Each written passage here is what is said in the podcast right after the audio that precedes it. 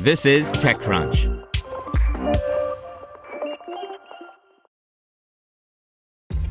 This episode is brought to you by ShipStation. You know, some things take a lot of work, like sending little robots to far off distant planets. And just as that's challenging, so too is running a successful e commerce business, especially when there's so much to do. So I want to introduce you all to ShipStation. Now, I love using ShipStation because of its easy to use dashboard, which makes managing orders and printing labels a breeze and super smooth. Oh, and the customer service is just out of this world. It's exactly what you need to help grow your business. Sign up for your free 60-day trial at shipstation.com slash technews. That's shipstation.com slash technews. This is TechCrunch. India won't enforce payments market share cap until 2025 in win for Google and Walmart by Manish Singh. India won't enforce a check on the market share for players operating on the homegrown payments network until December 31, 2024, in a surprising extension to the deadline that analysts say is a major win for the market leaders Google Pay and Walmart's PhonePe in the South Asian market.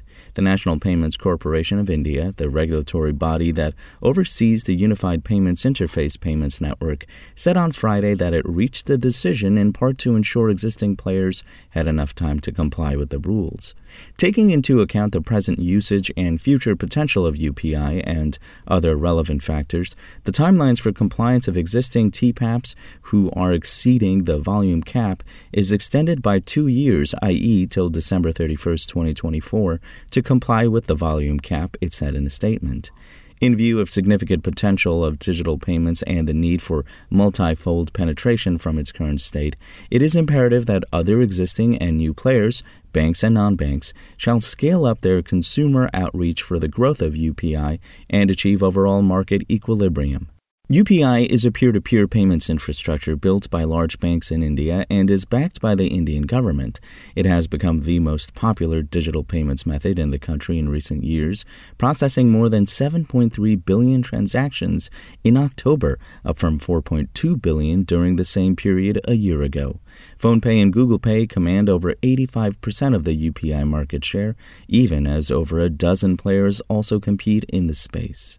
The new move is naturally seen as a loss for rivals such as Paytm that were hoping that NPCI, which is a special unit of the country's central bank, will introduce checks on the growth of some players sooner or even make up its mind about a timeline.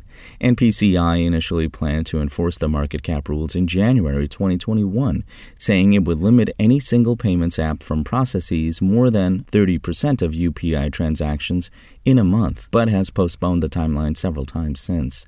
It originally saw the need to enforce a market cap check to address the risks and protecting the UPI ecosystem as it further scales up. At stake is India's payments market that is estimated to be worth $1 trillion in the next two to three years, up from about $200 billion in 2020, according to Credit Suisse. Sameer Nigam, co founder and chief executive of PhonePe, said the firm has long protested the idea to put a check on the market cap because there is no way for any market participant to reduce their own market share without actively denying service to the end customer. He said for PhonePe to comply with a market cap check, it would have had to deny UPI services to tens of millions of Indians. He said the new regulatory circulator acknowledges that the burden is on other existing and new UPI players to invest more time, effort, and money to increase their own UPI market share. Failing that, the organic market share of participants in the UPI industry will not change significantly, and NPCI will have to keep extending the market cap indefinitely. This constant uncertainty is not helpful for anyone in the entire UPI ecosystem, incumbents or challengers. Spoken Layer.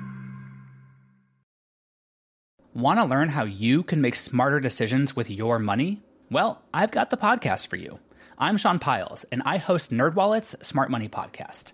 Our show features our team of nerds, personal finance experts in credit cards, banking, investing, and more. And they'll help you make the most of your money while cutting through the clutter and misinformation in today's world of personal finance. You'll get clarity on strategies to help you build your wealth, invest wisely, shop for financial products, and plan for major life events. Listen to NerdWallet's Smart Money Podcast wherever you get your podcasts.